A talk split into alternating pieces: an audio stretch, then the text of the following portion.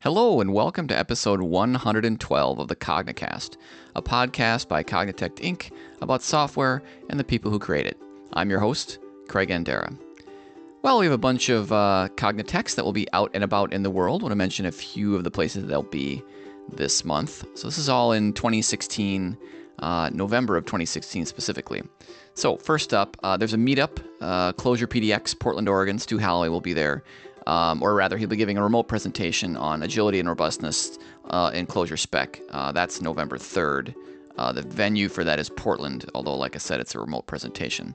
Um, Mike Nygard will be doing a bunch of stuff in November. He'll be all over the place, actually, um, doing a lot of cool talks. First stop for him is the DevOps Enterprise Summit, which is in San Francisco. Uh, that's happening November 7th through the 10th at the Hilton San Francisco Union Square. Um, he will be presenting at that conference. Um, he will be doing training at the O'Reilly Software Architecture Conference, also in San Francisco. That's happening uh, November 13th and 14th. The title there is Architecture Without an End State. Uh, it's a two day course. Um, again, taught by Mike Nygard. Uh, this, by the way, is not Clojure specific. Um, you can search on that for more info. We get a lot of uh, a lot of things to talk about today, so I'll leave you to discover those on the internet. Um, more Mike Nygard in Iceland at Go Digital. Uh, this is November 16th at the Hilton Reykjavik Nordica. Um, will be speaking there at that conference. Uh, Carin Meier will be speaking at Ohio DevFest, uh, which is this is happening Saturday, November 19th at the Tangeman or Tangeman, not sure which University Center. Um, of course, the Clojure Con just coming up. Um, that is, I suppose, technically in December, although the training course is happening immediately before. We have uh, Datomic course. I'll be teaching the Clojure course. Those are at the very end of November. Um, uh, the conference itself is December 1st, 2nd, and 3rd. This is happening in Austin, Texas. Still tickets available. Um, you should go to clojure-conj for information about the speaker lineup, which has been posted um, and to buy tickets and sponsorship opportunities are still available. So lots of good stuff at clojure-conj.org. Uh, finally, I want to mention InClojure. So this is India's first ever Clojure conference. Um, very exciting. This is November 26th at the Hotel Novotel in, I believe it's pronounced uh, Pune, uh, India. Um, so we've actually had a whole episode where we talked uh, about uh, our producer Kim Foster's visit to India and about the Clojure scene there. Obviously, that's uh, coming along very nicely since they are now having a, a conference. So you can check that out at inclojure.org. I N Clojure, all one word. It's Clojure with a J, uh, as usual. Um, so definitely check that out. That looks to be exciting. Um, we're, we're certainly psyched that uh, that that's happening there. Um, but that, that's a lot of stuff. Uh, so we will leave it with that and go on to episode 112 of the Cognicast.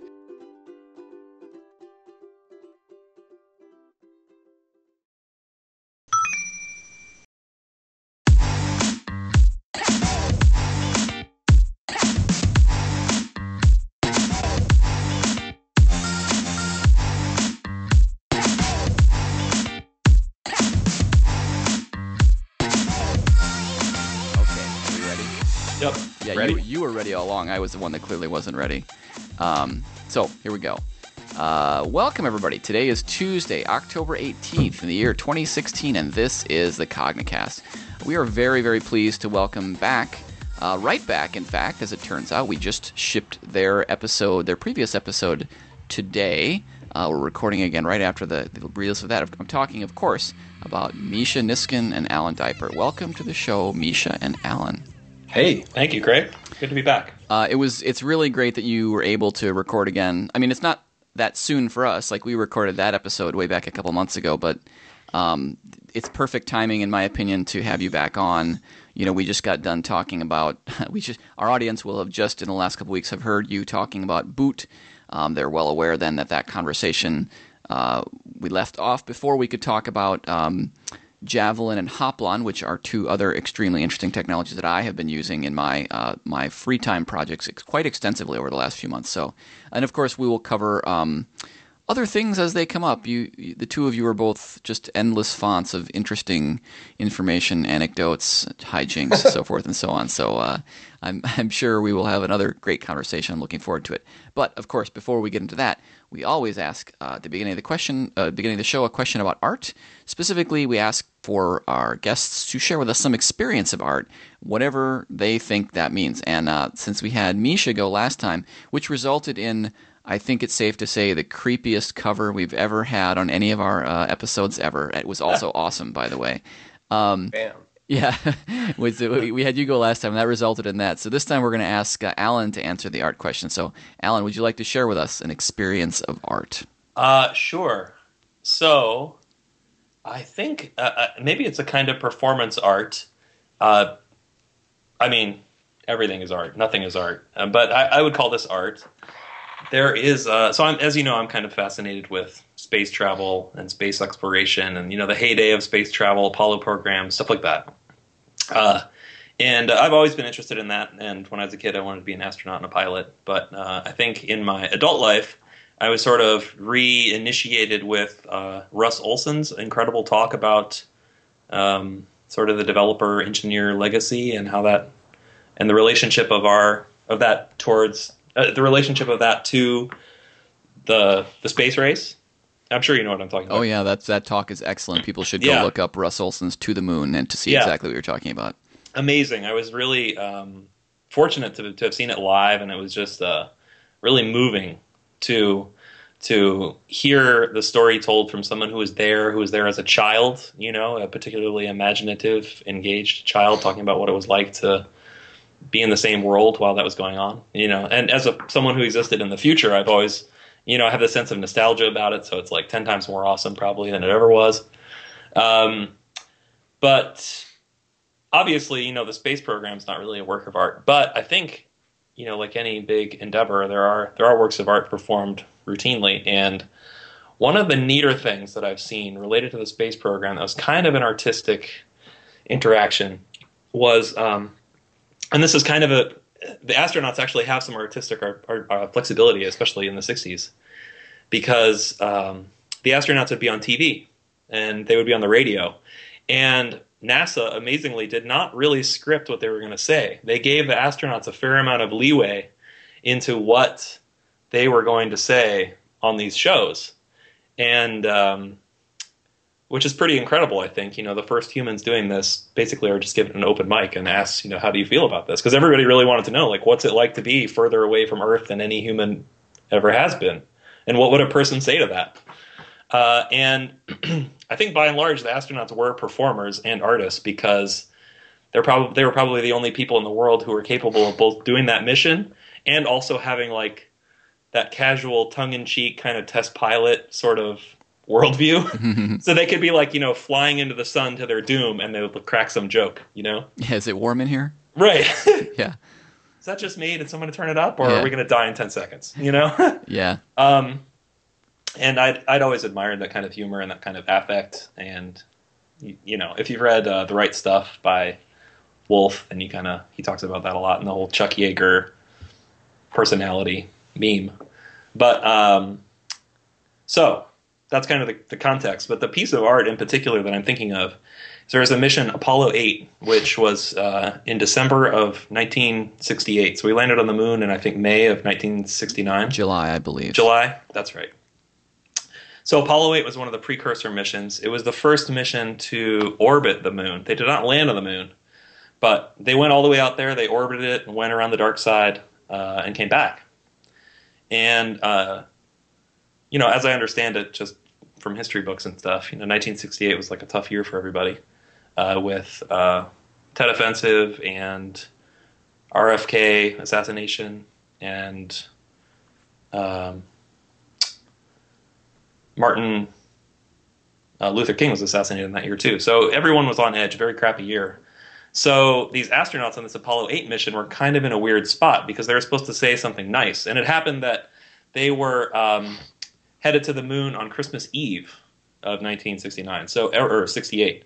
So everyone was tuned in, anticipating what they were going to see, and I imagine hoping to be distracted. And so uh, there was an interview.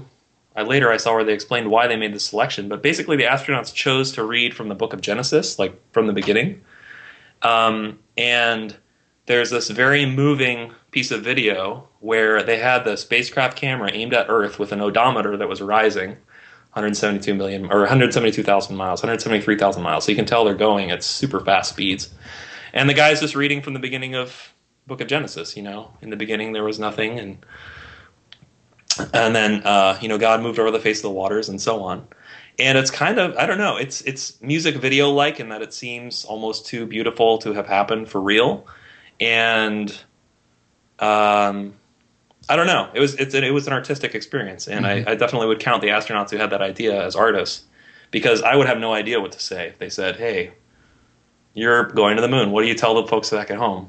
So, um, yeah, I mean, I don't, I don't, think art is necessarily an artifact that you make that well, is art. I think it's more like when you look at something, you might consider it to be art because of what it does. So there is a cool part of it is there is kind of an artifact because there's somebody recently made a music video that mashes up uh, a kind of spacey, upbeat tune with the NASA footage of the dude saying this. And the, the artist is Lindstrom. He's like a Norwegian Norwegian space disco is the genre.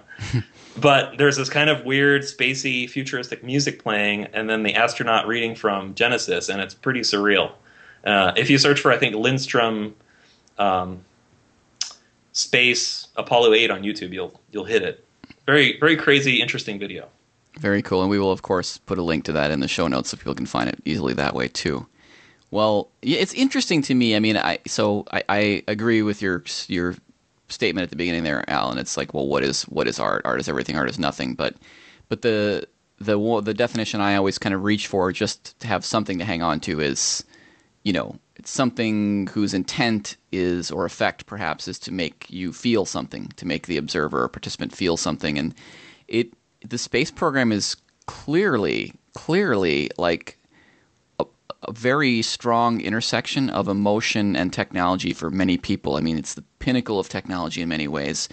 And yet, people also have this really strong kind of emotional attachment too. And, and I think your example is a great um, you know almost the pinnacle of that right like how could you that that's that's clearly something that is definitely about you know the feel the feel of something the emotional impact of a moment uh, combined with technology i yeah. mean admittedly technology that is less powerful than what we all have in our pockets right now but but more impressive nonetheless yeah yeah no i think i think by that definition you know something meant to impart a feeling then i don't, I don't necessarily think the intent is at all relevant I think it's the effect that's that makes it art, not the intent. I'll buy that. Yeah, I mean, there's multiple definitions. I mean, some things, some things you can call art retroactively. You know. Yeah, sure. I think they, yeah, for me anyway, I think that's the necessary and sufficient condition. Like, I don't think you can actually make art. I think it can be art, you know, if a person experiences it in a certain way. But hmm. you know, so you're saying it's like an eye beholder kind of thing. Yeah, just like you know, yeah, I mean, I think we have we have math and, and science and whatnot to explain the world, but we have art to explain ourselves, you know, and that has to be, I think, an internal thing that you, you know, the person experiences that. It's like an un, can't really describe it in terms of like logical systems. Hmm.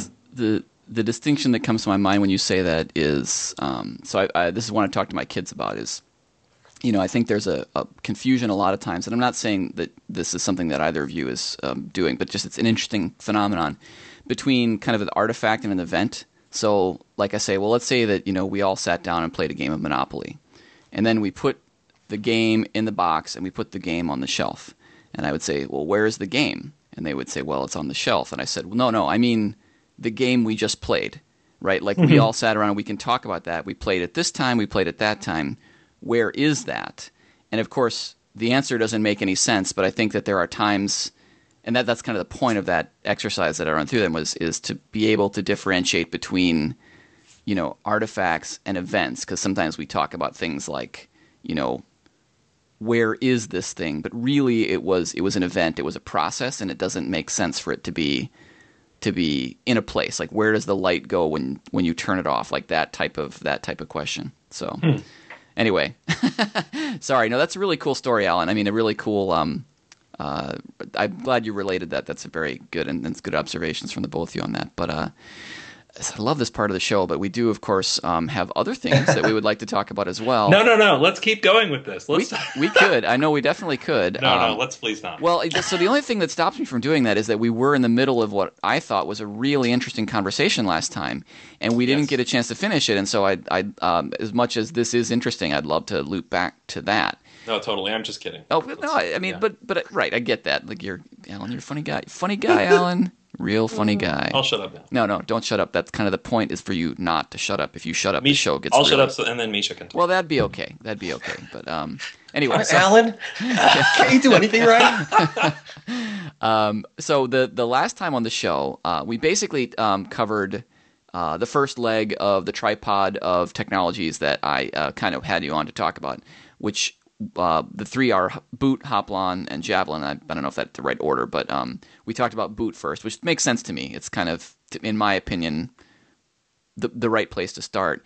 But we didn't get a chance because there was so much interesting stuff to go through to talk about javelin and hoplon. Now, if if I was going to guess, I would imagine that it makes sense to sort of jump over to javelin first, but um, maybe you, as the creators of these technologies, have a different opinion. So I'll leave it to um, to the two of you to decide how we should approach that. So what we would like to do, I think, is um, you know maybe explain what it is for anybody that hasn't had a chance to to encounter uh, or, or not. But uh, but then I'd like to have a bunch of questions I want to ask you about it since I've been using it a bunch. So all of which is a uh, long way yeah. to go ahead. Go ahead. Go ahead. Go Yeah, ahead. no, I have Yeah. a thought about how to lead into this. Okay. So the last time, if I remember correctly, we talked a little bit about the origin story to like set up the background and the kind of things we were facing that resulted in the thing. Mm-hmm.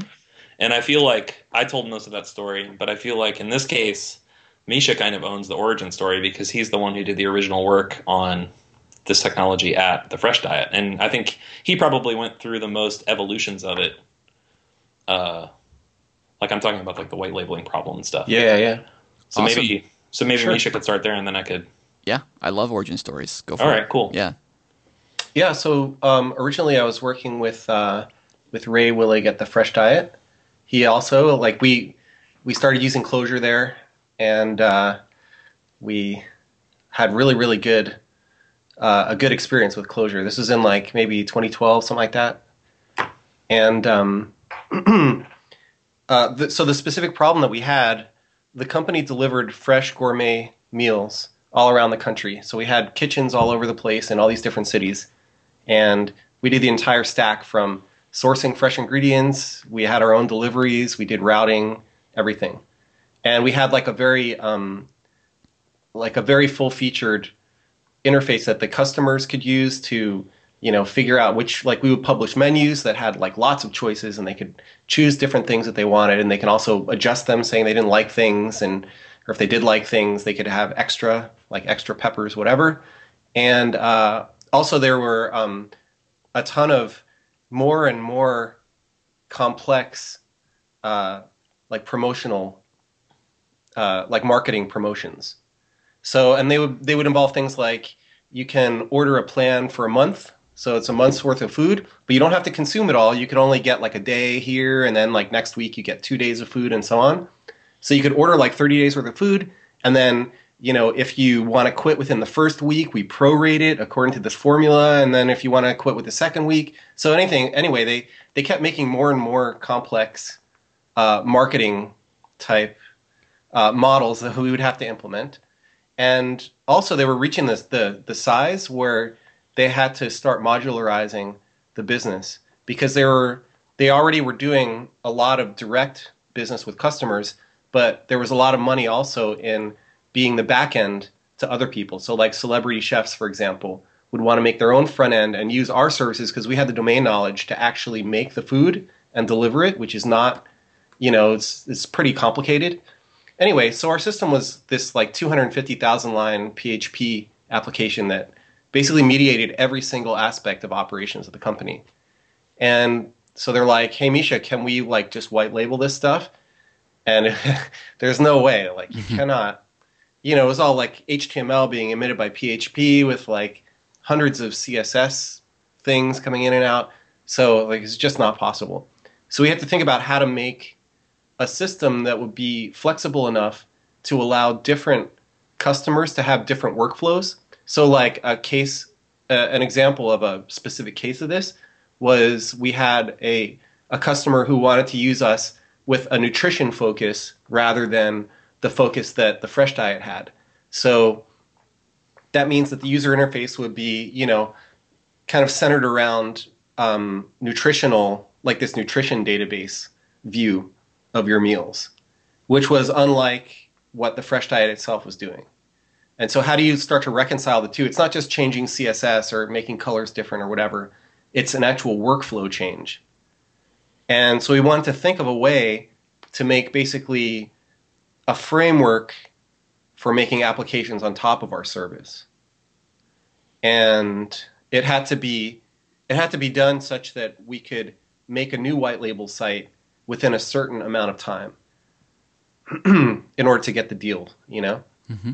And so we, we looked around at all, all the different things that were available and tried experiments. And we did a lot of weird things too, like using Jekyll to generate a static site, which then used Knockout to talk to the back end, like weird stuff like that. And uh, we ended up um, realizing that we needed to separate completely the the workflow part, which is basically the state of the application and and the the application as a state machine from the user interface, the presentation or the you know what you see on the screen. And because a lot of the a lot of the aspects of the workflow are business logic, business concerns. So those are, you know, th- those are constant. They're, those are those will be in any implementation, and but they have to be in the client too. In other words, how like a person needs to select um, whether they're vegetarian or not before they can look at their menu, for instance, or something like that. So these aspects of the workflow are universal, and they need to be their their um, uh, they always they always need to be maintained by the system. And we ended up eventually um, using ClojureScript, and Hoplon basically came out of that. And the I think the influence of the spreadsheet model too seems right. Like. Because yeah, I think one of the things that so as a at the when Misha did most of this thinking and uh, initial implementation, I did not work with the Fresh Diet, but I was communicating with him, you know, on, this, on the side channel, and it seemed like one of the things that he arrived at was the idea that you needed to separate the workflow. In other words, the business.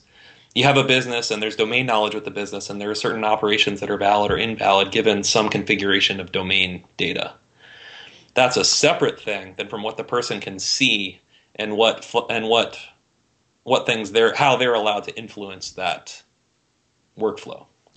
And one of the things that Misha ran into that he very excitedly told me about, if I remember right, was that that's basically what a spreadsheet is. If you consider a spreadsheet and charts based on a spreadsheet as a workflow and views into that, like mediated views into the underlying workflow. And uh, so what you end up with, and I think an example we've used at a previous talk, I remember Misha talking about this, is like if you're at a business and someone comes up with a spreadsheet, let's say someone in in the accounting department comes up with a spreadsheet and the spreadsheet has the financials for the past three quarters. But then someone in the marketing department wants to make charts for their presentation. They don't understand the accounting bit, but they can look at the existing spreadsheet and hook up new, different kinds of charts. Or I guess the, the modern term for this is mashups. Like you mash up the data you got from the accounting department with data you get from the business analysis team or whatever, and you come up with a, a derivative diagram. And what you end up with is a directed acyclic graph of data and dependencies and visualizations. And the visualizations are the leaves; those are the things that the end user sees. But underneath is a DAG of views into the state of the workflow. Mm-hmm. And then the part that spreadsheets don't have as much. I mean, they do have this if you are willing to tangle with VB script, but um, an input thing other than manipulating the cells directly. You know, adding buttons and behaviors to initiate workflows um, and that's that's something that we take on with Hoplon and Javelin too. So yeah, I think there's an, an interesting division between. Um, there's probably a, a, an official word for this, but I think of it as resident programs and you know applications that perform work. So, like the back end of our application, for example, the thing that runs on the server, it's the request response type of model. It's not it's not a resident program that's containing a bunch of state uh, that can be inspected um, individually. So a user interface, though, or a editor or something like that, I think of as like a resident system in that there's all this state that's in there, and the user might be looking at a lot of it at once. So with a request response, like a database, say, um, you get all these requests coming in, and you don't you want everything to be lazy rather than eager. In other words, I'm not gonna like in a database you have views and views are not really tables usually usually there's some kind of like compiled query because you don't want to do the work of you know updating every view when a new row comes into the database um, because that would be very expensive whereas with like a user interface or a resident type of program you actually do want to do that work because you don't know what the user is looking at Right. I think hmm. maybe the difference between them is the entry points, like or the things you choose to make visible or not. Like when you have a service that multiple users are going to be using, like your multi-tenant or multi-client, it's important that you don't expose all of the data to any one peer or client, as opposed to in the JVM or Emacs, where you have no idea which pieces of data that the program has accumulated that they're going to want to look at or not. So you're it's not you make no effort to protect or hide data from people, at least in, at least in sane systems. Yeah, I mean, I think for the two for the two types of of application that you have, um, you have two different types of sort of state flow models. So for a user interface where all the state, where a lot of state needs to be accessible, you have a situation where you have you know a database that's updating the views as soon as new information comes in, meaning it's pushing it out. Um, so, for example, um, well, I guess we could look at the other side now. So the, the other side is sort of on the back end, like a database, say. Um, you don't actually want to do that. If you have a million users and each user can see, you know, their own their own stuff in the database, every time a new piece of information comes in, you don't want to update all every view for every user. You know, even if a piece of data might affect a bunch of users, you wait until they make a query and I think that's kind of the separation. So if you have a situ if you have the situation where you want to eagerly push out changes everywhere, which is I think what you want to do in a UI, um, then you could use something like Javelin. Whereas if you're on the other end, where you want to resolve those things lazily, that's something a place where core async would be good because you're feeding you're feeding data down a pipe. You know, so that's where you want queues and things like that.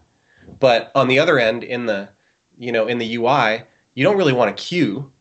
The thing needs to fan out, and um, constraints need to be satisfied. So you have you have a bunch of constraints, and so I think that's I think that's basically how we ended up with Javelin was the need to not use queues in the front end because what we really needed were was the spreadsheet. Let's dig down that a little bit. I'm I'm having so because there's a couple things in there that I'd like to unpack. So I mean, what is it about queues that's inherently bad? I mean, we do asynchronous things in the front end all the time, even in a reactive metaphor like um, Javelin. Certainly, when we're talking off the box, right? That's inherently asynchronous. But even when I've written UIs, and I'm far from an expert, so I'm more than willing to believe that I'm doing something wrong. I I do in fact employ queues like I mean web workers. I use those in my UI to you know to to to get certain properties. So but so maybe that's not quite what you're talking about though. Like I'm I'm curious though. uh, What, I mean, I don't I don't mean to say that queues are bad because of course a queue is like one of the fundamental building blocks that we use to build applications. But I think so. I think there's a there's a there are times when you need to to push out changes, and there's times when you want to pull changes. You know, or I guess that's not. I'll, I'll give an example. With a spreadsheet, for example, when you change a cell, it pushes updates to all the other cells, which are satisfying constraints. You know, all the formulas are kind of like a constraint solver. So it pushes out all the formulas update, and the state sort of atomically changes from one state mm-hmm. to the next, and all of your charts update themselves. Mm-hmm. What that eliminates is the time dependency. So you don't care necessarily, like, all the cells know when they need to update. And in fact, at the end of the day, it's as if they had all updated atomically in one instant because no cell can see any other cell in a, other than in the latest state that it was mm-hmm. in. For example, if I have cells A and B that are input cells, and then I have some cell C, which contains the sum of A and B, C will never see A in an older state than B, say. Right, I guess right. if I if I update, yeah. So each cell only sees the things that it depends on, the cells it depends on, after they've already updated, if they're going to update. So it's it's really about atomicity, and of course, if you have a queue, you can't guarantee that, right? You've gone from you- Right, like if you have three queues, Yeah. how long do you wait till all the results are in before you act on it? right, say? right, right, Right. right. Okay, Yeah, I think. okay. Yeah, if you and I've experienced this. Well, before Micha started working on Javelin and caught the spreadsheet bug, is actually at Relevance where I was working on a system that was an online video conferencing system, and the metaphor we picked for modeling uh, state transitions in the UI, which I think was CoffeeScript in a browser at the time, was the event bus, which is kind of the classic, the classical pattern for modeling events in a UI. And I think that's when I sort of hit on this problem of the suddenly time becomes important again in consuming a like a queue consumer is kind of like an infinite loop in the sense that it's a process that has its, its own life cycle because it's consuming from this queue, and suddenly it becomes important. You know how close the messages are to each other, like flash messages, for example. Like places in this UI would put a message on the queue if they wanted to show the you know error connecting dialog. Now, obviously, we don't want to spam the user with to fill up their screen with these error connecting dialogues. If one exists already, then we shouldn't show a new one. And what that means is now we have a little accumulator in there, a stateful accumulator that says if there is a thing showing when I receive a message, re-enqueue this message to show up in 30 seconds or whatever, which uh, was less than ideal. I mean, granted, I may have been just doing it wrong at the time, but it, it was definitely evident to me that there was this temporal, like once once I admitted queues, or in this case, a bus, uh, which I think they have the same properties as far as UIs go, um, in that there was no implicit ordering of events. You need to bring the ordering yourself, and you need to do that by accumulating things in places and then have timeout policies and stuff like that.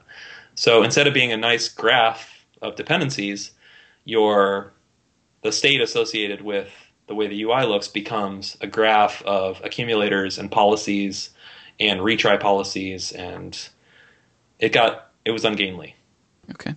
And a lot of the a lot of the real strengths of queues is when you need to farm out work to independent, separate processes that don't necessarily know about each other. You know, so like you have workers like a web worker or whatever.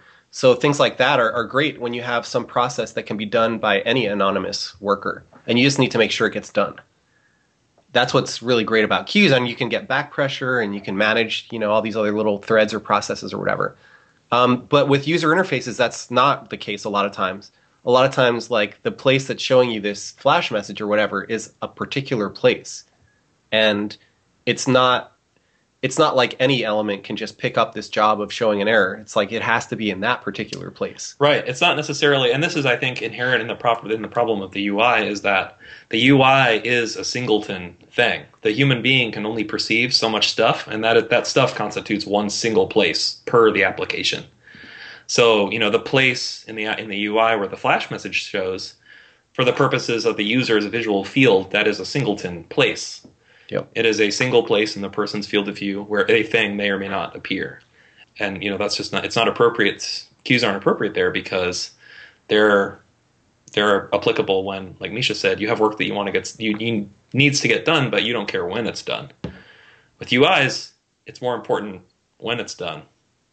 Yeah, and also the the progression of state needs to be like I think I think you need to think a lot about that's that's mostly what I think about when I make a UI is like how does state progress, and so it can it can progress either from uh, well, so the user interface at any given time when you load the page, it'll be quiescent. You know, it'll be you know it will have loaded everything that it needs to initialize, and then it waits for the user to interact with it usually. unless there's some kind of you know connection with the backend that might do things. But so the UI is at rest, and the only thing that will transition it to a new state is either is something from the outside world, from the environment. So either the user interacts with it, or the backend, or some interaction with you know your database or, or whatever. And so I think when you have a system like that also, and um, all the all the elements that are on the screen, all the widgets, um, they're they're stateful as far as the user is concerned, and those states are satisfying some constraint, meaning they have some relationship to the state that's in the front end. And now the state might change. So, in other words, the user might do something, and some interaction might happen with the back end, and maybe the two of those, you know, together interact with each other, meaning the user says they want to create, they want to buy a shoe, and maybe the backend says there's no shoes available or something like that. But it's that's when it becomes really useful to have formulas that have the dependency graph because that can allow you to not do extra work. Um, so I guess the, the guarantees of Javelin are we're kind of getting into the what the guarantees are, but well, and I guess That's Javelin cool, too. yeah. It's a ClojureScript library that you use from Yeah. ClojureScript, and it gives you this spreadsheet-like computing environment for building and arranging these state machine slash spreadsheet-like constructs that are, you know, aligned with this philosophy that we're yeah, unveiling. yeah, Yeah. So we should go over like the uh, what are Please. the the constraints of or, or the the features of a Yeah, yeah. Please go ahead. Yeah, so uh, your average spreadsheet, it has. So it's important to make a distinction between the spreadsheet that you have in mind right now, which is this grid of cells, and what we say when we talk about spreadsheet, which is like the underlying computation model. So a typical spreadsheet, like Excel, it has a field, uh, uh, x and y dimensions, and that's your namespace, more or less. That's how you enter values and see values. Then there's the computing model underneath that, which is the re- relationship between these cells and the the constraints that mediate the relationship between the cells. Right, which isn't rectangular even a little bit. right, right. And yeah, it's sort of incidental that it's a rectangle. I mean, it could be a hypercube. It doesn't really whatever. well, arguably it is if you consider like tabs, where you Hmm. can have formulas on one tab. So it's not strictly rectangular, right? I mean, it, it's it it goes beyond that, and I think you can even pull in data from other sources. Anyway, we're kind of Right. going outside the useful bit. I, I'll, I'll throw it back to you. Yeah, no, but yeah, you're absolutely right. Like from the uh, from the as a computing environment, the average desktop spreadsheet it takes on variables and namespaces. It takes on uh, dependency or you know propagation of new values throughout the thing, and the part that we talk about when we say spreadsheet is the part that propagates the value. Now in ClojureScript, when you're using this Javelin library, you're not there's nothing grid-like about it. Your values, your input cells, are going to be named either locals or top-level definitions, just like any other ClojureScript program. Um, and what Javelin does is it gives you a way to connect those places in a way similar to the way that you connect cells in a spreadsheet. So you can have the same expectations about what data will appear where when these inputs change. Um, and you're welcome to make a grid of these if you want. Like it's pretty straightforward to make a spreadsheet when you have Javelin, and probably even easier now that there's uh, ClojureScript and ClojureScript pretty easily available. Uh, you could very easily make a spreadsheet in ClojureScript, a ClojureScript spreadsheet. Uh, we haven't. I don't think we've done that. I'm not sure anyone's done that, but that's because we already have awesome spreadsheet software. but Um, yeah, like some of the some of the things that are interesting about a spreadsheet is that first you have two kinds of cells. There are input cells and formula cells.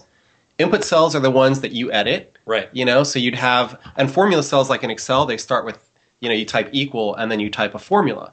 And that formula is like an in I can't think of this word. It's really killing me. Invariant? Invariant. Invariant. Yes, thank you. Yes. Or a constraint. Right, right. So this is like an invariant. Uh, a formula is an invariant. It's a you specify that you know if you have a formula. So let's say you have two cells A1 and and B1 in Excel, and you're just going to type numbers into there, and then you have cell C1, which is equal A1 plus B1. That says that that cell will never be its value. The the value associated with that cell will never not equal the sum of the value in A plus the sum plus B. And additionally, there's a guarantee that the formula will update only once. In other words, if you make one, when you change input cells, formulas will not update more than once or unnecessarily. So if the value, if the things, if the, the cells that they depend on have not changed their values, no updating will occur. So work does not need to be done. And if work does need to be done, it'll be performed only once. This is pretty important because you can imagine sort of a naive way to make a spreadsheet would be to, you know, you have your cells and whenever anything changes, you know, kind of like how macro expansion works in Clojure, you keep evaluating all the formulas until they stop changing. So originally I had a, a simple thing that, that worked like this. And we kind of devised, and that's called glitches in, in like spreadsheet parlance kind of.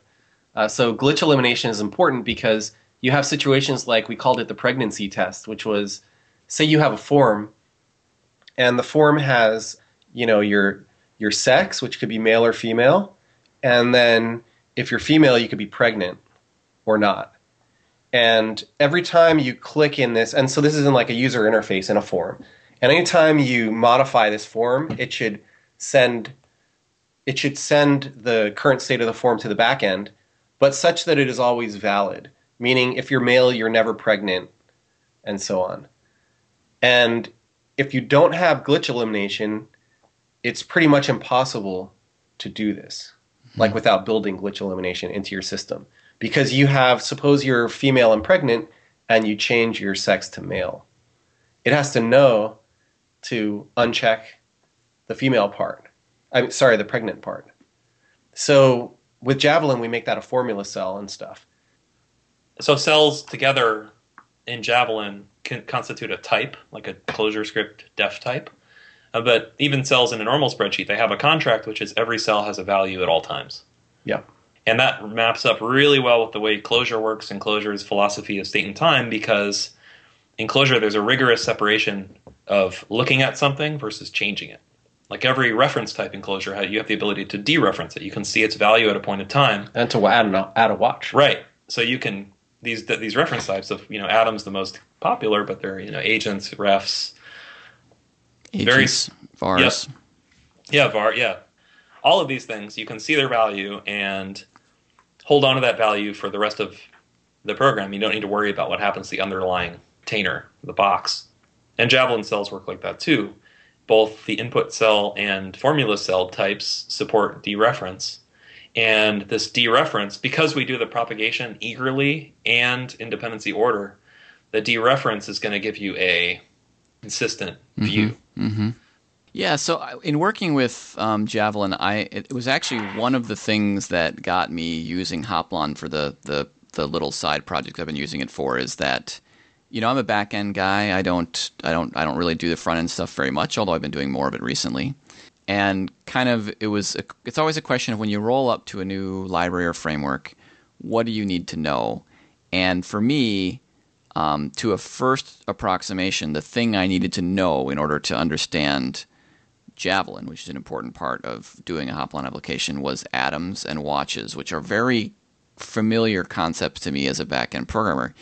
Um, now, of course, there's more, right? You guys were talking about the fact that you know you can have chains of dependencies and there's an atomicity guarantee, but you know, to a first order, it seemed very comfortable. It's like, oh, there's a thing and I can look at it and there's an API for changing its value, which is actually swap and reset. So hey, that looks a lot like an atom. So that part was all very right. familiar, and I think I think the stuff that you were saying about the the model makes a lot of sense.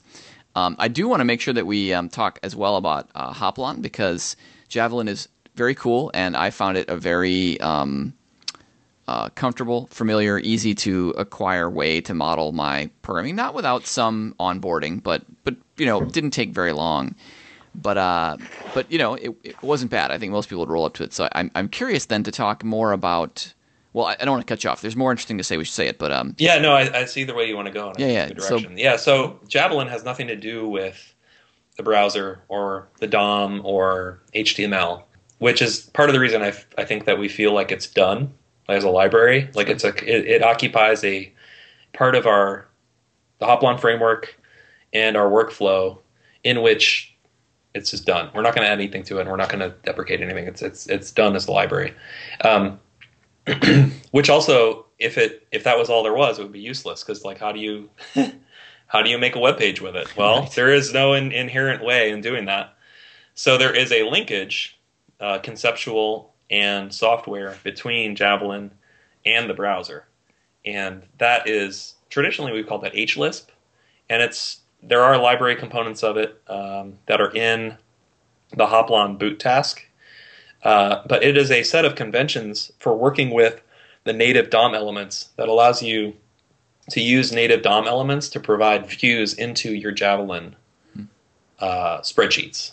I don't know. Does that seem like a good? Yeah, I mean, Hoplon like originally, like in 2012, doing stuff in ClojureScript was like not it was a lot more difficult than it is now, and so a lot of the stuff that is in Hoplon was to make that easier too. So, and then when we when we made boot, we incorporated them into into the boot tasks. But you know, so so there's the Hoplon itself is a library that a ClojureScript library that you can use in any application uh, doesn't need boot or anything like that. But the boot task does things like creating the actual HTML file in which you're going to run your JavaScript. You know, pre-rendering stuff, which means you know you can run your application in Phantom.js to generate the HTML, stuff like that. So so there's Hoplon the library, and then there's like the stuff that boot does, which is optional. But you know, me myself, I find it useful. Like I don't I don't want to be hand coding HTML files anymore. So my applications are kind of more like just JavaScript that I want to launch into somebody's browser. And the only way I can do that is if an HTML file is generated somehow. And Hoplon itself was really, so it, it's sort of meant to be a foundation for something, something more useful to write something more useful on top of it. It doesn't actually do very much at all. It just allows you to wire up Javelin cells to DOM elements, and you could think of DOM elements as well, first of all, in Hoplon, all of the DOM elements that appear on the user's screen in the browser are created via JavaScript, meaning they're JavaScript objects first and then they go into the DOM. They're not HTML, they're not DOM elements that are created from HTML. So when you think about it that way, the goal of it is to provide a platform that you could hook up your application state, which is expressed as these cells, these formula cells, input cells, and so on, to widgets that you make by composing these DOM elements. And so, like, if you think about a JavaScript, the JavaScript rep- representation of a DOM element, you have properties and methods on them, and you can call set attribute and so on. And my kind of intuitive view, the way I think about it is attributes are like methods on the DOM element.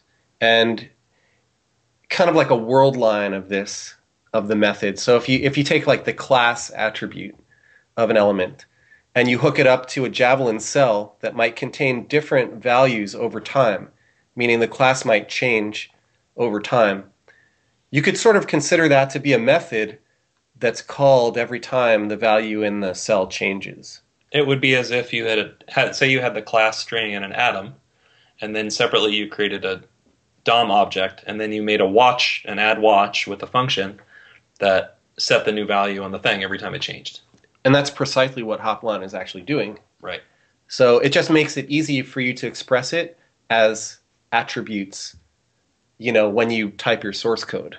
Right. In, in Alan's example, the nice convenience is that you you don't have to link up the cell or the atom and the attribute via some piece of code that runs. You just say the value of this attribute is the Javelin cell, and then the wiring happens. Right. So conceptually, you can think of attributes as continuous, basically, Mm. Yep. as opposed to one-shot things that you have to set manually. hmm Yeah, I think of it like a world line of a method or something. Like you have this object that has a method, and it's going to be called with different values over time. Right. You know? But you don't care about that plumbing, really. Right. And the thing that represents the values which will be used over time is the cell. Mhm. Yep.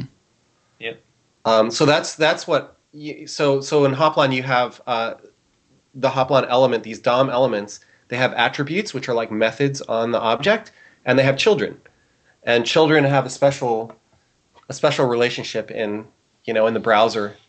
So elements can contain other elements, obviously, and so the children can also change over time, and that's really it. There's not much more. And so what Hoplon, what we wanted to do with it is we wanted to make a, a foundation that we could build um, UI kits on top of. And this comes back to the original motivation with the white labeling at the Fresh Diet. This is Right. kind of we've arrived at the problem we well set out to solve originally, which was how do we describe an application in terms of both its workflows and its UI in separate pieces, such that we can modify one or the other without necessarily modifying the other. Yeah, and to be able to so the the the goal, the end goal would be that you know you identify some some widget that's going to be useful to you. Say, um, let me think of. Uh, so like just take an input like a text area, a text input Auto input. completing. I- I actually I actually have an example from a side project that I I think might be what you're talking about, and you can tell me whether you think Yeah. this. If if you like, I can share it, and you can tell me whether you think this is what you're talking about. Absolutely. So I used Hoplon to write a weather generator for my, my one of my hobbies, flight sims. I'm making weather for this this this game that I fly in. It's random. It has neat features. You can control things about it. Doesn't matter. So I fly with other people online, and um, I would like the weather to be a surprise, right? I, I I don't want them to know that when we come back to uh, the airbase that they're going to have to land in the middle of a thunderstorm necessarily, right? But at the same time, you know, we're interested in this experience where you can see what the weather is because hey, they could stick their head out the window when they take off, right? And they kind of know. And so I'd like to provide them with with a weather forecast. And so I have the same data, like I have this model that I can manipulate, and I have like a you know set of controls for doing that. So I can step forward in time and say, okay, yep, storm's going to arrive at three o'clock. That's about when we'll be landing. But then I want to also give them that same exact data. Like the whole model is parametric, and so everything is completely deterministic. But I don't want them to be able to go past, you know, takeoff time. It's like because in you know if it were the real world, they would know what the weather was, but they wouldn't know what it's going to be. Mm-hmm. And so it's the same data, the same computation, but it's a different it's a different view. It has limitations. It's not it's not the same. You know, if you were looking at it without knowing anything about the internals, it's not the same application. Even though the underlying data is, and, and not only data but computation is identical. Is that kind of what you guys are talking about? Yeah, I think I think that's well. What's interesting about that is that there's a separation of the presentation from the sort of state machine that describes the different the different things that get dis, that gets get presented in the context of your widget, right? I didn't quite follow that. Explain further, please. Well, so so you have a you have a widget there that is going to display the the weather for the user, but not. Um, but they won't be able to see the weather for the future, I've right? got so I've got two sets of users. One is me, the weather designer, and I've got like tons of controls where I can say it's thirty percent likely to rain. It's like the winds are this, blah blah blah blah. blah. And then I'm I'm like, great, I know the weather for all time, including the future. And then I want to be able to say, take that same data, some other user, and get a different view on the same information, but that's limited in terms of how they can interact with it. They can't change things. They can't. Maybe they can change a few things, like where they are in time, but even there, maybe not past a certain point that I specify. And I was just really wondering if that's kind of what you were getting at around saying, well, there's still a workflow. There's still there's still a when time goes from two o'clock to three o'clock, the following things change in the underlying, like the data is the same, but the way I interact with that, what I can see, what I can can interact with, is different. Yeah, that's actually a good example because I could imagine the situation when you know maybe you maybe you are going from your view to like the pilot view also or something like that. And so you could be turning things on and off inside of your widget. Like certain controls are only visible if you are in god mode versus pilot mode or, or something like that. Hmm and so you might have you might design a widget that has those as you know exposes them as attributes you know. So you could have an external state machine that tells it which state it's in you know, the presentation part, the widget, the thing that's in the DOM, would be controlled maybe, you know, the, the different um, configurations of it are via attributes, just like in the normal DOM elements, you know? You change the configuration of the built in DOM elements by adjusting the values of these attributes.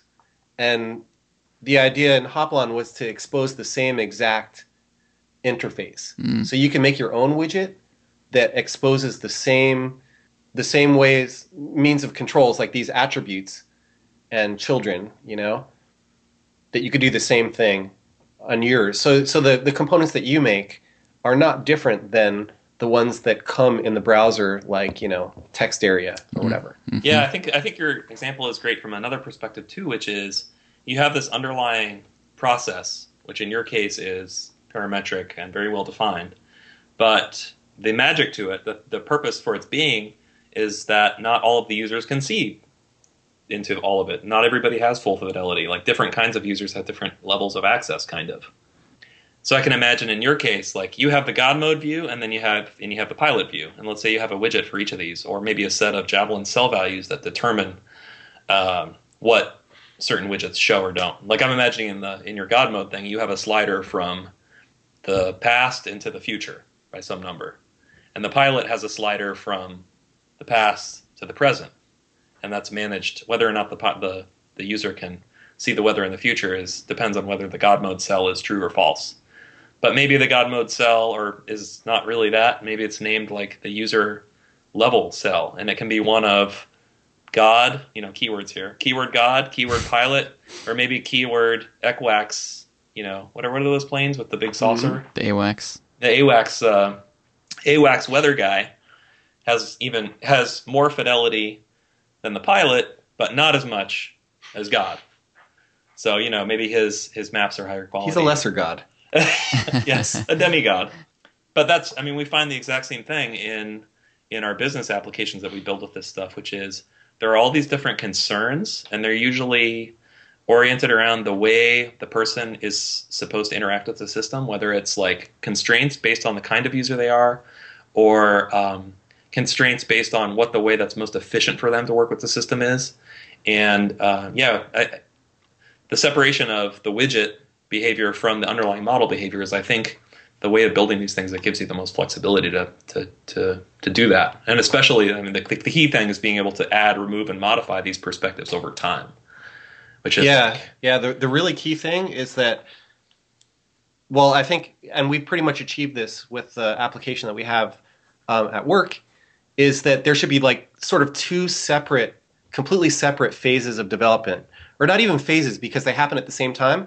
But you have widgets that you're working on, so you you develop these widgets, and then your application is actually just an assembly of widgets, which is different than an I mean it becomes an application, but by assembly I mean you only use composition essentially to construct it. mhm. So you make all these components and the way you compose them, the way you build an application from all of these separate components is exclusively composition. I mean, obviously there's going to be like a few little conditionals here and there, but if you if you were to look at the source for, you know, the AdZerk UI, all of the views are simple composition of these components. And the big advantage there is like if you consider for example like we did a lot of work around forms and how to handle forms. And by that i mean like things that talk to the back end and also interact with the user. And so we developed like a really i think it's a really good system where um, we have a state machine that describes talking to the back end. And so we have a you know this rpc framework that we use. Castra, right. The library, closure script, Clojure. Yeah. And so the the state machine on the front end is an object. It's a it's a um, a def record, and there are methods on this object that you can call, which might cause it to change state, might not, but you can call them to command a change, and it exposes its state as Javelin cells. And if you think about like you have a say a login form is pretty simple. You have username, password. There will be you construct a form machine for that form and maybe tell it the schema so it knows you have these two fields. But then it'll expose to you an error cell for the username and an error cell for the password. And it'll expose the data cell for the username and the data cell for the password because there might be some default there, or you might have already edited, whatever. So the, the machine has this. And you can wire those cells up to DOM elements on one end. And whenever you change them, so the way we like to do it, you, there's many different ways to make this state machine, but the one that we settled on is you can edit a form as much as you want as a user, and when you first click submit, that's when validation happens, and then thereafter, as you type, validation is done as you type. And the validation is actually all done on the back end to simplify to simplify our whole model. So um, every time you, you type, it's it's validating on the back end, and um, the the error cells are being populated. And what the error cells or the there's also like a general state for the state machine that is exposed as a cell. But the benefit here is that imagine I'm actually making the widget now for this form. So I can have a widget that a sub widget that displays an error, right? And I could have a widget that accepts input from the user. And all I need these things are completely decoupled Mm-hmm. from the state machine because they're going through this common interface now of attributes. So for example, And I might have right and cells. So I might have like so we in fact do have this. We have our own text input which does certain things and displays itself in certain ways, whatever. So you do text input and then colon value, which is the way you set attributes, and you give it the data cell from the for machine. So now whenever you type in there, the for machine is update is getting that updated data because it also, you know, it knows about this cell. And likewise, the error gets passed as an attribute to the little widget that we make that, you know, displays the errors. Mm-hmm. And you know, I think if if people listening to this are coming from a JavaScript background, they'll recognize some of the affordances of this set- setup and the idea of a promise, which is a kind of trending JavaScript idea. But a promise, if you're you know, so if you're not familiar, it's it's basically a value that you can get or an object that you can get that can that will contain a value. Clojure has them too, incidentally. Uh, and a value can be delivered to the promise once. And when the value is delivered, there's an API for a function being called. So it's kind of like a one shot atom. And where a promise is a one shot atom, a cell is like a continuous promise, again, because it's not just, it doesn't just fire once when the value changes. Whatever thing is looking at it, you can use stuff in Javelin to make happen whenever the value changes, forever. Yep. Um, so Well, the difference there, though, is that Javelin does maintain the dependency graph. that, yeah, So, like, if you have a web of promises, right, that's where you get into trouble. right, right. Yeah, unless you're very diligent.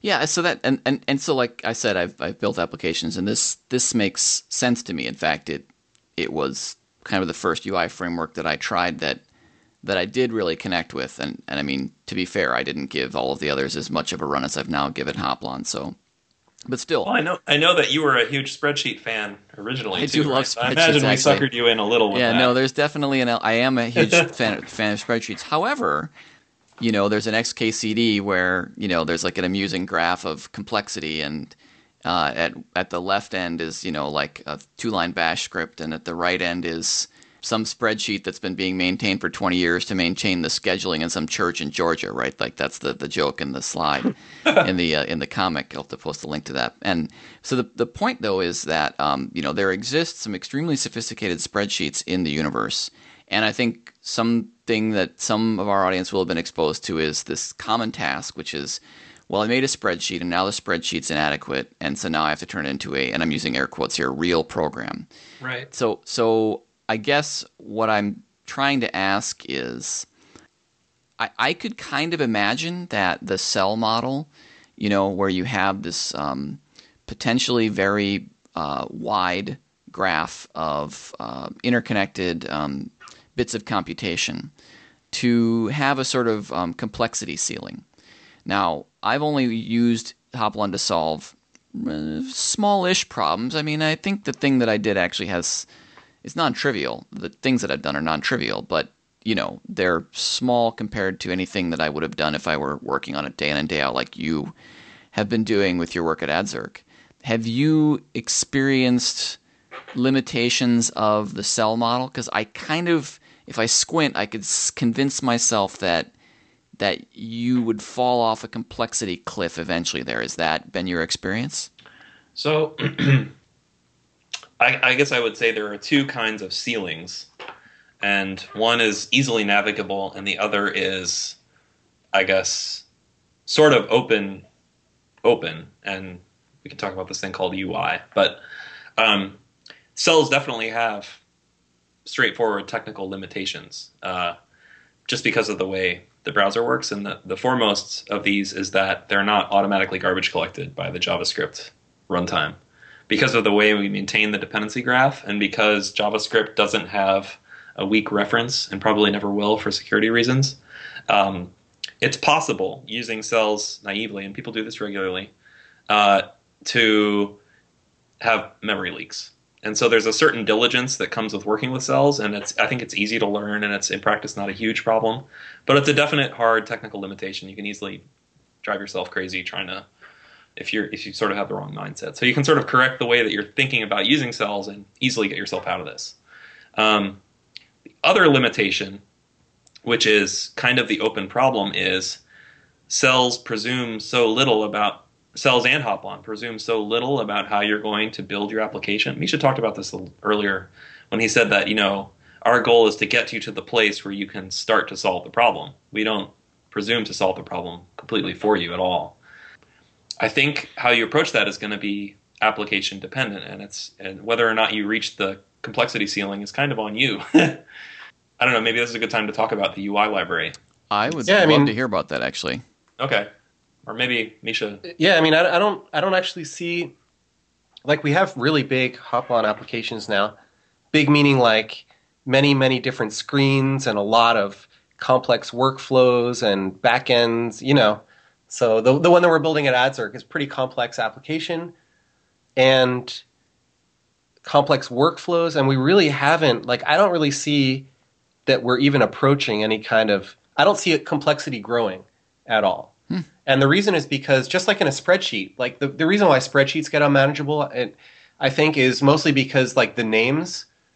In other words, it it you know being in the grid with A1 and B7 and so on, like that's okay if it's small but you know, if you're making a bigger, if you're making an application with spreadsheets, you kind of want to have names for things. Right, and you can't have anonymous cells in a spreadsheet, of course. So you can't right. make self-contained machinery. Right. Everything is global. Yeah. So this isn't. Mm, um, mm-hmm.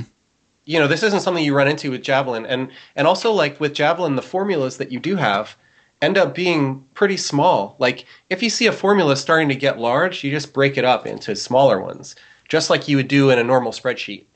And I think that has, I mean, for me anyway, it just happens naturally that most of the formulas I have are very small and they all just kind of mesh together. And because of the glitch elimination, it's not like, like we don't even really have any debugging tools for Javelin. You know, there's no, like Alan, I know, made like the graph view of it. And, you know, we keep like losing it and so on. It's just, well, like, I've so never really found it still be necessary. I think that could be a thing. Some of the, some of the best criticism we've gotten about Hoplon is from Daniel Higginbotham, uh, great friend of mine, awesome guy who worked at uh, part time on on this Hoplon system, and he he did point out that you know figuring out what's going on is less than easy if you're the people who made it. So I think we can improve there, but we've gotten pretty far without having that. And um, there's what I imagine, you know, in my copious free time doing at some point is making a layer or an extension for Chrome that gives you a, a visual graph representation of the cells, and then you can click on the cells and see the source code for the cell or its value. I think that'd be awesome, and that's attainable now because we can put metadata on vars uh, in ClojureScript. So I think that's just a matter of time. But to Micha's point, it's it's a conceptually simple model, and Micha mentioned that you can you can split up a big cell into smaller cells, and you can do that because of our glitch elimination, because of the consistency prob- properties of the model. You can basically, by rote, break a cell into a set of smaller cells, and you don't have to reason again about the states of these cells. Um, yeah, and like when I when I need to debug something, I just make a cell that has you know a printf in it that you know prints out the value of a cell, and I very quickly I can pretty much bisect any any weird javelin issue I mean, and, and because the like the types of issues that you might have are actually computing problems rather than um, timing issues. You know what I mean? Like they're Mhm. not likely to be race conditions like you would have if you're using a bunch of, you know, promises, Right. Like a web of that's lazy. promises. Right. So these are all like you're just getting the wrong value in some cell. So tracking down like how that value arrived there is way simpler than saying like are these things is it getting the wrong value because things happened in in the wrong order? You know, Right. that's that's the kind of thing that's like time consuming. Yeah, absolutely. So, and like so for for the the next step, there's this thing called Hoplon UI. Jesse has been working on it. Um, he's been doing a ton of work on it, and his goal there is to make a the next level foundation, which allows which provides basically a sane or a sane and well factored platform for building user interfaces as opposed a to like documents. a new browser. He's building a. It's basically a browser API on top of Javelin and the conventions in Hoplon that we've established. Like where today, if you take the stock Hoplon stuff and you make an application, you're interacting more or less with stock CSS stuff, stock JavaScript things, DOM things, which is great because there that means there are really no surprises. Like you, you can Stack Overflow search for things. I've and, done so much Yeah. of that. yeah, so it's it's all the native stuff, so it's Googleable. But you're not really escaping the inherent complexity of the browser environment by doing that. You're you're choosing to live in it for better or worse. The idea with UI, as I understand it, is Jesse has been doing using Hoplon for years, almost as long as we have, and built a series of applications and identified in his own work patterns and practices, and he has put a lot of effort into codifying those into this library UI, which is a, a higher level starting point that doesn't make you give up too much about being in the browser, if anything. So the fidelity is still there, but the complexity is reduced, which is, I mean, that's a big value proposition. Um, but I think he's, it's really impressive work. So Ma- Micha probably knows Yeah. more about how it works and stuff than I do. Okay. Yeah, I mean, like an interesting thing that you can do with Hoplon is instead of using CSS, you know, in CSS style sheets or, you know, style tags, whatever, you can manipulate attributes from cells to set the properties directly. Yes, that's actually super interesting that you can do stuff with that that you really can't do easily any other way. Right. So, like, you know, even SCSS or less or Sass, those things are computing CSS statically and emitting a CSS file. But with Hoplon, um, you can you can have a Javelin cell that represents the styles for your element that updates via ClojureScript at runtime, meaning constantly it's a first class, gives you first class access. And so what Jesse's done is on top of that, he's used he's using that to rebuild. So he's he's had experience doing um, Flex and all kinds of action script stuff and Air is that one of the things? you- yeah, he's done like a ton of all basically all the different ways you can make user interfaces, and from that he's sort of collected a core set of functionality. And and the, the one of the, the main things is that you know in the in the DOM you have uh, documents and user interfaces, and the two are not really very well separated. So there's a lot of concerns for you know like making a newspaper that are conflicting with concerns for making you know Gmail. Gmail, exactly. And so that's really kind of what he's attacking. He's attacking the user interface side. Another example of a, a simplification he made, which is one of those like makes total sense in retrospect things, and is just constantly fighting with since we started working with JavaScript seriously, is the fact that there are so many different kinds of elements in HTML, mm-hmm. like div, p. Now there's section, header. These are the concerns of the newspaper imposing themselves on the concerns of the people who make things like Gmail in 2016. It's it's insane, and they all have different default styling attributes and behaviors, and different flow properties, have different implications on the the positioning model.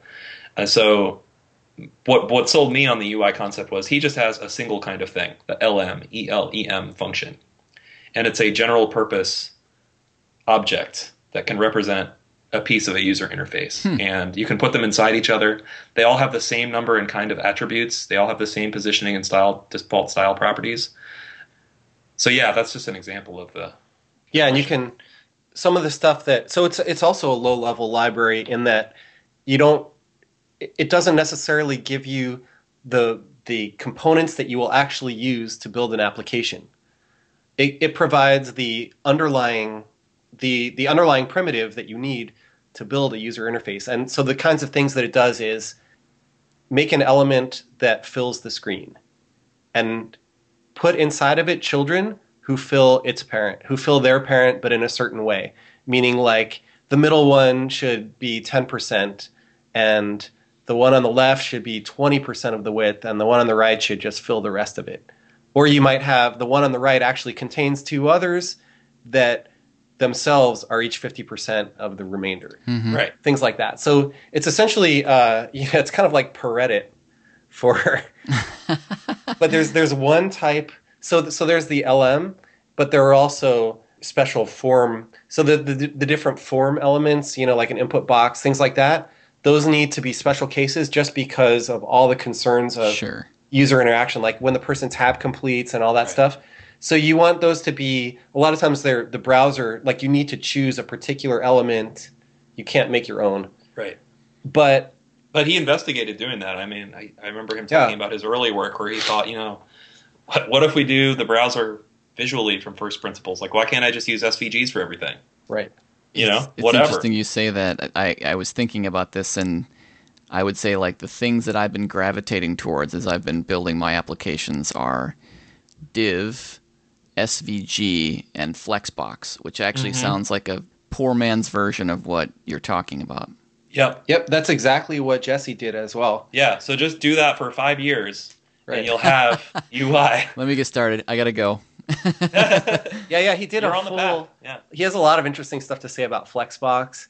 And I remember when he was like, yeah, he made everything out of divs for a while. Yep. Yep. I mean, designers frequently do the same thing. I mean, for a long time, a hallmark of any serious large single page app was the reset.css. It's like, okay, let's Mhm. turn off everything in the browser so we have a place to Yep. start with that's predictable. So what's interesting about UI is that so this LM, this generic component, is actually three. It's constructed from three divs. Uh, there's like an outer one, a middle one, and an inner one, and each one of them has its own role to play because of the way padding and margin and width and so on work in the browser. He he realized that you need three of them in order to get a consistent, in order to be able to consistently And to satisfy every aspect of the right positioning and styling model that he wanted to support, which is his view of how you should do it. Hmm. Right, and so you would think that th- this would end, you'd end up with like a ton of like three times as many components in your application, but in fact, I think we're finding that there are way fewer elements compared to say a Bootstrap. So you know, like Bootstrap, the Twitter Bootstrap is one way that you can, you know, these CSS frameworks that Sure. sort of trying to accomplish the same thing, give you a kit, a UI kit that you can use to construct, you know, your your application from. But they actually end up with like a lot more a lot more elements because kind of the only way they can fix things is by adding more structure. Because I think fundamentally, you know, like the LM that Jesse has developed is like a really good fundamental unit that's worked out at a low level. It's the So- ultimate div. Right. So, like, in order to fix some weird padding issue in a bootstrap thing, you'd have to add more wrappers. You know, like maybe a clear div, Yeah. whatever. You're like adding more and more stuff, and then that compounds itself when you compose those with other, and so on. So it's, it's really very interesting, and I think that you know we're finally reaching an age, like in in web, you know, the way people use the web, that a lot of business stakeholders are not gonna they don't care about like inventing some new user interface you know concept. Like we've already figured out how to interact with the user to get information and give information to them. What's really important i think to people now is the workflow. In other words somebody comes onto my web onto my application they're like a business user and they want to actually get something done and their time is precious they don't care if it's all just gray you know like nobody cares what it looks like anymore nobody's going to be impressed with like some fancy drop shadow or something They want to know they can get in, do their work reliably. Well, that's a and big get difference between these. This is kind of the dual, the two faces of the web, and they're always at odds because I don't think people recognize them as totally different concerns. The newspaper, like, are you going to make a killer above the fold, catch people's eye brochure site, or are you going to make an application that people are going to live in for eight hours a day, and they, in, within the first 30 minutes of serious use, they're not going to even notice what the colors of the things are. And the primary concern is usability, not necessarily flashiness. Sorry to cut in. I just Yeah, totally. but yeah, that's kind of like in the world that we seem to live in, building large sites with JavaScript. We're definitely on the user experience side, not the new media or design side. And granted, there's there's still some give and take there, but for the most part, people seem to be interested in, as Micha said, the workflow. Like, is this an efficient place for someone to live and work in all day long, like one does in Gmail? Yeah, so I can totally imagine something built on Hoplon UI, which implements all of the like I, I I'm pretty sure that we can now enumerate all of the all of the types of widgets we're going to need to make business applications, and we can make you know instances of them, and we can also make you know sort of a zoo of state machines that can be composed to form the the really responsive workflows that you need, the really efficient workflows. In other words, the workflows that help the user accomplish their task more directly. Well, you guys just blew my mind. I definitely have to check out Hoplon UI. Um, and you know, Oh, but it's important caveat. Yeah, Jessica please. Says Jeffy says we shouldn't use it yet, okay. but go ahead and use it. Yeah, yeah. Everybody's everybody's been using it, and yeah, he's he has like ten thousand warnings. yeah. The, the README is just warning after warning. You know, this is unstable. Don't use it. But of course, there are businesses using it now. So Yeah, well, I could kind of I could kind of imagine that um, I've got like completely broken 10% versions of what he's already doing, and so his 90% semi-broken version might be a vast improvement for what I'm trying to do. Well, in my case, I used it as a reference or a Mm. Rosetta Stone to figure out how to do a CSS thing because he's he's got the distilled knowledge in there. So uh, there was some CSS three feature I needed to use in some side project recently, and I was able to figure out how to do it from his code. So it's it's useful there too. Well, guys, I I don't want to cut off conversation because I think, I, in fact, I know we could keep going, and I would, I for one, would be sitting here fascinated. But um, I think there may be people in our audience that need to use the restroom. So, uh, Okay. you know, well, we they should can wait for just one more little point I want to make. absolutely, absolutely. which is uh, another Hoplon community guy, uh, Thomas Herman. He gave a, a, a screencast, which I'm really, uh, I feel bad that we didn't record because it was incredible. But he demonstrated the power of working entirely in code instead of trying to straddle document and code in terms of making an application. And he's a heavy cursive user. So Colin Fleming, another uh, Clojure community superstar, has this tool, Cursive. It's uh, a great Clojure and ClojureScript environment for IntelliJ. Um, I don't use it personally, but I have a lot of friends that do, and they they love it. And uh, it turns out that when everything in your application is ClojureScript code, then you can start to use your ClojureScript IDE as a design tool. Mm, So Thomas Herman is building a site using UI, and in his demo screencast, he showed he like hovered over the attribute to one of these LM things, and the cursive tooltip popped up with all the color values that it could take at that place in the code, because this was you know code inference that incidentally was was style inference because all the style was happening in code, uh, and you know he was defining sets of colors and defining maps of class names to colors, and that cursive was smart enough to track down and show in the editor, uh, which seemed like a like a like a like a like a quick a little peek into the future of, of design tools. oh yeah. I mean, I know this is only a corner of what you're talking about, but I totally want now to go back and put into my little apps um, that CSS is code because the the means of abstractions there are garbage, and I'm not using less or Sass, right? But they're like it's just terrible, right? Like you have to say the same thing six times, and it's static, and blah blah blah blah blah. And so I think even just that little piece of what you're talking out, would, to me, looking at it as a front end noob, I'm like, man, that seems like an obvious win. Why don't we have that normally? Yeah, yeah, and you know, I I guess I wouldn't go so far to say that less and Sass are bad. It's no, just it's, sorry, that's therefore- not what I was saying. Yeah, no, I no, was saying no. I'm not using them, but CSS itself lacks abstraction. Right. They're great for brochure sites. They're great for designers and who are making, you know, media. But for programmers, not so good. I see what you're saying now. Okay, yeah, I gotcha. Yeah. But yeah. Okay, I'm done with my thing. Cool. Go to the bathroom. yes, the it, it is a podcast. There's a pause button. Anyway, That's true. Um, yeah, it but- occur to me. but no, but uh, but uh, I do think I do think it probably would make sense to wind just down. mute. Yeah, there you go. Fine. I can mute, mute my part. Mute my part. I'm not saying anything interesting.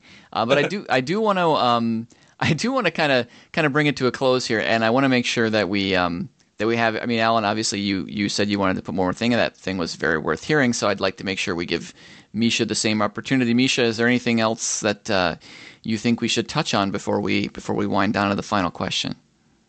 No, I think we're good.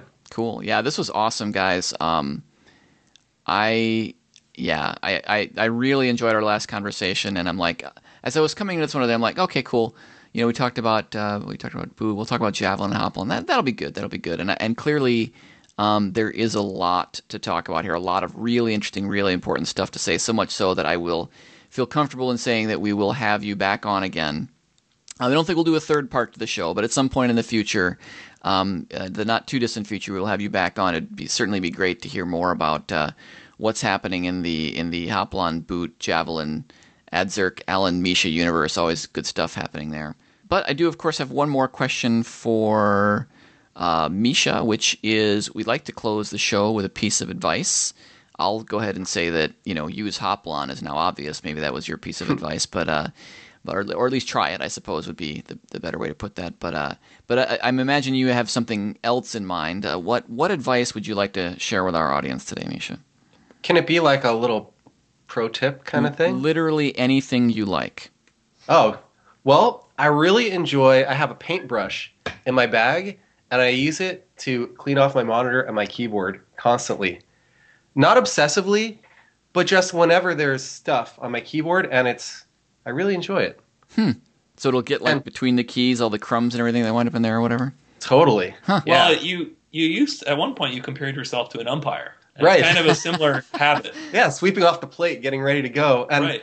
I only mention it because now there's like three paintbrush brushes around the office or something. Like Yeah. generally, people enjoy it, so maybe you know, Yeah, everyone seems to crack their knuckles, right? pull out their paintbrush, dust off their screen and keyboard, and then Well, I, I have to say, uh, uh, I, I will take that one to heart because I have been known to uh, be on the phone with somebody and to kind of flip my keyboard over and bang it on the desk, and as a result, like drop it on the floor and hang up a call. And so I think the the paintbrush is a much much better way to handle that. I, I like that a lot. yeah, elegant. All right. Uh, well, look, guys, thanks a ton for coming back on. I'm I'm actually I'm I'm really psyched that we were able to do this so soon, at least in podcast time. After the last show, I think uh, I think they complement each other really really well, and um, I've been really into your tech. And I I said it last show, but I'll say it again. Thanks for making this stuff. It's really cool, and it's made me feel incredibly productive in the browser, a space that I have avoided for like since 1991 when I first saw a browser. uh, so thanks a lot for for both that and for coming on the show to talk to us about it today. Sure. And, Thank you. and I've said this, I think, the last time we talked about Hoplon, but we have a really small, really helpful community, mostly in Slack, in the Clojurian Slack. So if you find yourself toying with this stuff and are stymied or just are curious to see what other people are doing, feel free to join us. We're always happy to help and talk about what we're up to. Awesome, good tip. All right, guys, we will we will call it an episode. Thanks so much for being on. This has been the Cognicast.